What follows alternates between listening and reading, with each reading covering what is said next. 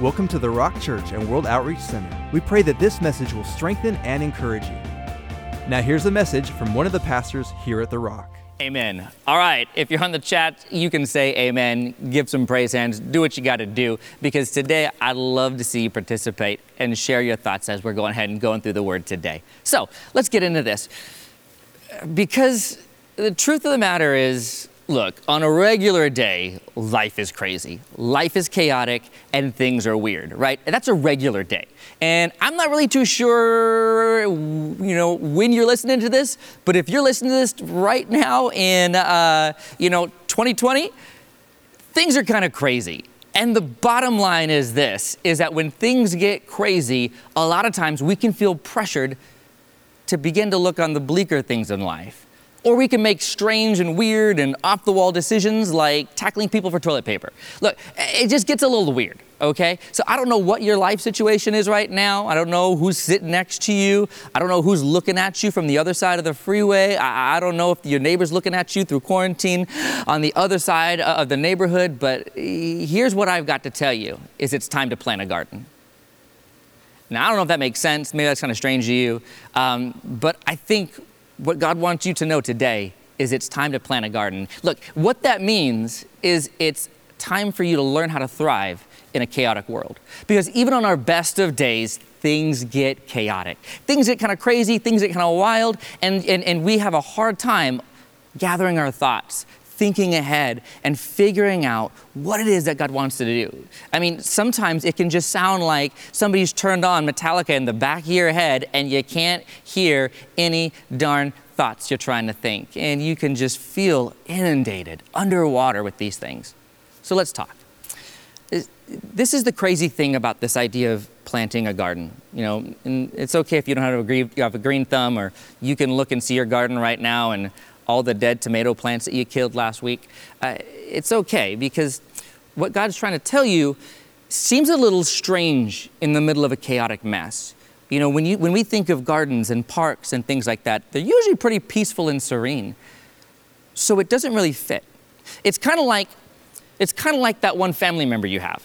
It's like that one friend you have that always finds the perfect time to tell the worst joke. Or maybe it's, it's a really serious time, really somber, and they're trying to liven it up with some jokes or some, some off the wall comment, and it just doesn't hit well. It puts a wet blanket on the entire conversation, and you begin to think, who invited him here?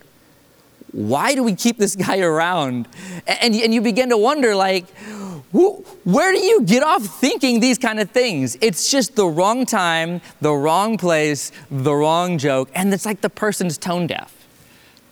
You see, there's this moment in history where there was a bunch of people going through a major crisis, and God decides to speak to them.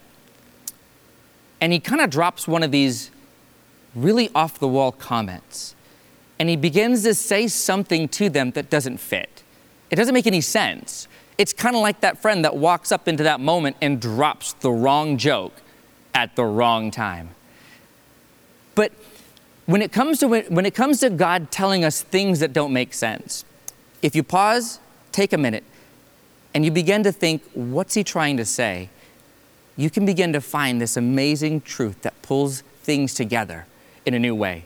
And that whole bit of chaos that we've been struggling in that noise in the back of your head that wants to drown out the voice of reason, when you listen to God's strange comments in the Word, in your prayer time, in those moments you have with Him, then you can begin to find your way out of that chaos and into a place where you can learn how to thrive in a strange situation that you have no idea on your own how to get out of. Hey, let's talk about some good news here. You see, in Jeremiah 29, you can find this comment where God's asking you to build a garden right here, right now. And I'm not just talking like a thyme garden, an herb garden, you know, I don't know, whatever your favorite things are, you know, a little cilantro. Uh, but, but He wants to find a way to make peace in the middle of your chaos. And Jeremiah, Jeremiah 29 is great. Matter of fact, chances are that three fourths of you out there probably have Jeremiah 29 tattooed somewhere on your body. You know, you're just waiting for the beaches to be open so you can show it off, right? Jeremiah 29 11. That's, that, that, that, that's the famous verse that we all come to love. And it's great and it's true. But the problem is, is Jeremiah 29 11, that God has a plan and a purpose for your future, is smack dab in the middle of a big story and if you only look at Jeremiah 29 11, you miss the best part. This really strange conversation God has with people that just don't know how to hear it. Let's go ahead and read this out. Let's read this out. Jeremiah 29 11, or excuse me, Jeremiah 29 1 says this These are the words of the letter that Jeremiah the prophet sent from Jerusalem to the surviving elders of the exiles to the priests, the prophets, and all the people, whom Nebuchadnezzar had taken into exile from Jerusalem to Babylon. It was after King Jeconiah and his queen mother, the eunuchs, the officials, Judah, Jerusalem, the craftsmen, the metal, metal workers had departed from Jerusalem. It sets the stage. Jeremiah 29. This is a story of exile. Now, I don't know if that means anything to you, but let me break this story down. You see, exile has got to have been one of the greatest, worst crises of the entire history of God's people. They were living life, they had their country, and God's people were living in the country of Israel, the southern part, Judah. And out of nowhere, the greatest military in the entire known world rolls in. Babylon comes through. And systematically, they begin to destroy and deport and bring utter chaos into that country. They burned the city, they burned the walls, the temple, Solomon's temple, they destroyed it. And they began to systematically take the best and the brightest in the country, put them in chains, and ship them off to another nation. A place they'd never been to, with a language they didn't speak, a culture they had no concept about, and it was completely foreign. Their entire world shifted upside down in the matter of days. I don't know if that sounds familiar to you, but everything they had known, the entire world they had grown up in, the world their grandparents and great grandparents had grown up in, was gone, eradicated, and in a blink of an eye, nothing was the same again. Now, this happened because Judah, well, they decided to turn their back on God. They didn't do what they were supposed to do. Things got a little rough, things got a little crazy. Next thing you know, the army's rolling in. But inside of that was a minority. There was a minor- minority group of people, what the Bible calls a remnant. And a remnant, this little group of people, well, they were loving God. They were going to temple. They were obeying the law. They were loving their neighbor. They were worshiping like they were supposed to. And the challenge is this is you have this little group of people that didn't deserve anything wrong and they get caught up in this whirlwind of destruction. Carted off. Maybe you remember, right, we just read, we were talking about Nebuchadnezzar, right? I mean, I don't know if any, any, any Sunday school kids out there, the Nebuchadnezzar songs, Psalty, you know, uh, a super book. I mean, you know, just, just, just type out in the chat your favorite kids song, you know, Father Abraham, all that kind of stuff. It begins to come together because in Nebuchadnezzar's world, we remember Daniel, Shadrach, Meshach, and Abednego. These, these young men who loved God with all their heart, and there they are in the middle of this destruction. And they're in Babylon, in their changes. They begin to think and ask this question. They begin to say, God, what did we do to deserve this? God, where, where are you? God, where did you go? What did I do wrong? They begin to say, God, I, I, I thought this wasn't supposed to happen this way. And they're caught up with all these questions. Now, I don't know about you, there's moments where I feel exactly like this, especially in the situation that I find myself in, just like you. Now, here's the challenge we have. Because if God's asking us to build a garden, this really weird request in this really weird time, you've got to wonder well, wait a minute. What about my prayers? What, what about the things I've read in the Bible? And the challenge is a lot of times when we see faith or we see our trust in God, our expectation is, okay, so if I pray something and I believe something, then you know God will answer it because because he, it's, it's like a genie or a butler, and, and God's job is to make me feel good and comfortable and warm and safe at times. And the problem is this: is that faith, real faith, is filled with risk. It's filled with challenge. It's filled with this with this ability that we have to go into the unknown, into the unstable at times, and still find peace. That's what peace is. Matter of fact, I'm reminded of what Jesus said. Jesus said, He said, All these things I've been telling you is for this, that you would have peace. And then He turns around and says, Now in the world, you'll have tribulation. I don't know. I don't got to tell you about your problems. You already know enough, right? You already have you already have a list of them, and most of them you've been trying to ignore if you're anything like me. But the, Jesus is keeping things real when he says, "In this world you'll have trouble." But don't worry, because I've overcome the world. Jesus says, the chaos is always going to be there. Sometimes a lot, sometimes a little, but the chaos is always there. If you've got kids, if, and if you're sitting with your kids, you can close your ears, they're crazy. They're nuts. And they're the ones that cause a lot of it. but once we begin to accept that, that the world's just going to be crazy, and I don't got to get caught up in it because he's overcome the world. See, this is a story of the exile. This is your story, it's my story. You see, Jesus says you don't have to be a part of the chaos because I, He, Jesus has overcome the world, and we get to be a part of the plan that He has. You see, through Jeremiah's words, he begins to break down this message of what he's trying to tell these people that are in the wrong place for somebody else's mistake. You know, they don't deserve it, and they're wondering, God, what the heck is going on? He begins to insert these really strange words in Jeremiah 29. He says in Jeremiah 29, verse 4, he says, This is what the Lord of hosts says I'm the God of Israel and this is to all the exiles whom I've sent into exile into Jerusalem and Babylon, from Jerusalem to Babylon. He says this strange thing. Now, build houses, live in them, plant gardens, and eat their produce. He says, take wives, have sons, have daughters Take wives for your sons. Give your daughters in marriage so that they can bear sons and daughters. They can multiply there and they won't decrease. And see, this is bizarre because you think, okay, God's speaking and I got it because God's going to give me the way out, the magic exit door. He's going to do the ninja move where he throws a poof thing on the ground and in the smoke and then you're gone. You're back home. He said, you know, we're thinking, God's speaking. He's going to rain down fire on these people like he's done before. And instead, God says the most inappropriate favorite thing in the world.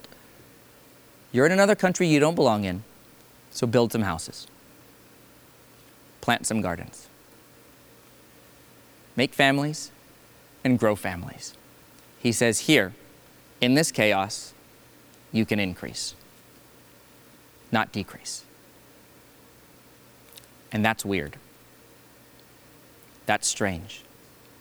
But there's a beauty in it because when you see what God's saying is that I don't need a good situation to still be in control.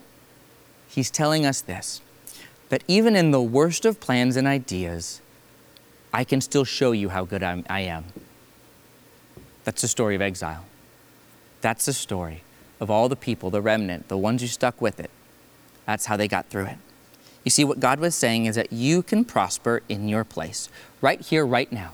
You don't need the problem to go away because God's bigger than the problem. You don't, you, you, you, know, you don't need a smooth, easy sailing you know, retirement life. He says, right there through the bumps and the bruises, I can be there with you. I'll take you by the hand. I'll walk you through the valley of the shadow of death, and I'll meet, I'll meet you on the other side. You see, God says you can prosper in your place right there wherever you are if you're stuck in the home alone if you're if, if you're single and you've been single for too long if you're having challenges in your marriage look if you don't know how, how what college is going to look like next year if you're in a spot where everything you would bet on is now swirling down the drain the good news is this is that's chaos and god's still god in the middle of the chaos and it's time to settle into his peace and plant a garden. You can prosper right now in your place. He said, increase, don't decrease. You see, you, you got to recognize that the hardship that you may feel, the pressure you may feel right now, well, that's the very thing God's going to use to elevate you to the place He wants you. It's only through hardship that a person can grow. That's the only way muscles are grown, right? That's the only way diamonds are made. That's the only way that pearls are developed is through frustration and anguish and pressure and hardship and irritation. It sounds like a relationship almost, right? That's where you're at right now. Chances are, I know that's where I'm at. God's making something out of this mess that we're in. And He says it's not a hindrance, it's an opportunity. That's where the prospering comes in. When I say the word prosper, I mean you have the ability right now to make the most of the situation you're in. You see, something's an inconvenience only as much as you allow it to be. It's a perspective. See, really, an inconvenience, it's, a, it's an opportunity in disguise. You can win because God's on your side, and God never loses. So that means no matter what situation you find yourself in, you've got to find that moment where God is putting his hand in that place. You can prosper in your place, wherever you are. It's just a matter of us being able to listen in the middle of our exile, in the middle of our hardship, where He's at. He continues in Jeremiah 29 10 and 11. This is the verse you've been waiting for. For thus says the Lord, when 70 years are completed in Babylon, I'll visit you I'll fulfill you in my promise, and I will bring you back to this place. For I know the plans that I have for you, declares the Lord plans of welfare, of goodness, of not of evil, not of harm. I have plans for a future and a hope. Oh, come on, somebody. I don't know if you've ever had a dream, but right here, I'm going to tell you this that God is here keeping it alive and well, waiting for you to take advantage of it. I told you, it's a bizarre thing to hear in the middle of the biggest problem of your life. It's a bizarre thing to hear when all you can see is dark clouds. But that's where our faith comes in, and you can begin to take advantage of it because God's there with you. You see, what's ahead of you is better. What's ahead of you right now is better, and that's called hope. That's called hope. And that's what God's telling His people right now. He says, guys, look, things are rough right now, and it might be rough for a little bit. But he says, I'm going to tell you this that all the time you spend in this challenge, in this chaos, is going to get you ready for the blessing I have on the other side of it. Think about it. Right now, if you're stuck at home with your family, with your friends, if you're stuck at home, maybe with people that you thought you liked but you don't really like, this is your opportunity to say, I'm going to work at things out with them. I'm going to spend time with them. I'm going to take this free time that I have right now. And instead of thinking of all the things that are going wrong or all the frustrations, I'm going to work on things now because when, when the clouds part, when things go better, when everything begins to find its new normal, all of a sudden what's going to happen is you're not going to have that same time. You have an opportunity right now to make the most of it because what's ahead is better. Um, I remember Pastor Paul, our La Roca pastor here, was sharing a story with us. And he grew up in the Dominican Republic. He was telling a story of when he was a small child. And um, in the DR, he was, uh, he was on the island in his house when one, a hurricane came through. And he said as a child, he vividly remembers this hurricane blowing through, his house shaking. And he said he remembers as a child being frightened, putting both hands on the window, trying to hold the window in place as the winds and the rain and the sleet beat down on it. The hurricane, hurricane tried as hard as it could to push through that window, and his little boy arms were there holding it in place. You see, you see, it's that moment of hardship where he's clinging on for his life with every ounce of strength that he had. And as that hurricane blew through, he woke up the next morning and another morning came, and another morning came. You know, we were talking just the other day about this situation. Remember him telling us, He said, You know, I've been through a hurricane, I've held the window back, I've been through that hardship, so I know we'll get through this one. It's amazing when you begin to remember all the good things God's done for you and all the good things He's going to do for you. You see, what's ahead is better if you'll just hold on. I love how Galatians tells us don't grow weary in doing good. Because if you refuse to quit, the one rule of faith is you don't quit. Then if you refuse to quit, you'll get the reward at the end. You see, when it comes to exile, when it comes to this chaos, when it comes to planting a garden, you've got to remember that God is alive and present. See, when you begin to remember this, then it makes it bearable. So God tells them to build houses in a garden. this isn't just an herb garden. Back in the day, gardens were a sign of, of wealth, it was a sign of royalty, it was a sign of this person really has it together. A garden was something that you would plant um, if you expected God to be close to you, something that was attached to kind of like temples and stuff. You know, they would do that because they knew that it was a symbol of the presence of God. I mean, heck, in Genesis, God walked with Adam and Eve in the garden. God wasn't just saying, hey, it's a good time to, to grow some carrots. He said, make a space because you're so prosperous in the middle of this exile where we can walk together. See, the problem was this is back in their homeland, you know, all the people of Israel living in Judah, their temple had been burned, and that's where God lived. God was the God of Israel, and they weren't in Israel anymore. So they asked ourselves wait a minute, the way we used to worship is gone. Does that mean that God's left us too? And we can say, well, worship has changed for me. Church has changed for me. The way I used to worship God is not the same. But God comes and says in Jeremiah 29 12, He says, Then, then you'll call upon my name, and you'll come and pray to me and I will hear you. You'll seek me and find me when you seek me with all your heart. I'll be found by you, declares the Lord, and I'll restore your fortunes and gather you from all the nations and all the places that you've been driven, uh, declares the Lord. And I will bring you back to the place from which I sent you into exile. You see, God said, I can still hear you. He said, I'm not gone. I know you're in a weird, strange place, but I'm still listening. I don't need a temple to live. I don't need a country, a border to get stuck behind. God's saying, wherever you go, there I'll be. God's saying, where you are, I am. The New Testament says something real similar. It says in 2 Corinthians 6, it's written, For we, me and you, are the temple of the living God. God said years ago, God said, I will live in them and I will walk. That sounds like the garden. I will walk among them. I'll be their God, and they will be my people. God said, You still have a family. You see, your chaos is something you can thrive in if you take the mentality of an exile. I don't belong here, but I'm not staying here. And just because I am here doesn't mean God's gone. Doesn't mean I can't increase and not decrease. These people lost their businesses, their farms, they lost their families. I'm sure somebody was thinking, they destroyed the well I met my wife at. And then Babylon carried them away.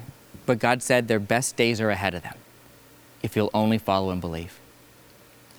I think about a situation like this one, you know, kind of hard to meet in church. But I think about it is when the day comes when the day comes that we all get to get back together, it's like a family reunion. I haven't seen you in forever. Hugs, kisses, celebration. I, you know, you've heard it. Absence makes the heart grow fonder. So today, recognize I'm in exile. I don't belong here. I don't belong in this chaos, but it won't last forever. And wherever I go, I take peace with me. Hey, today, I want to encourage you. Be a part of that family reunion. Thank you for listening to the Rock Church and World Outreach Center. If this message spoke to you, please share it with us. We'd love to hear from you. You can find more information at www.rockchurch.com.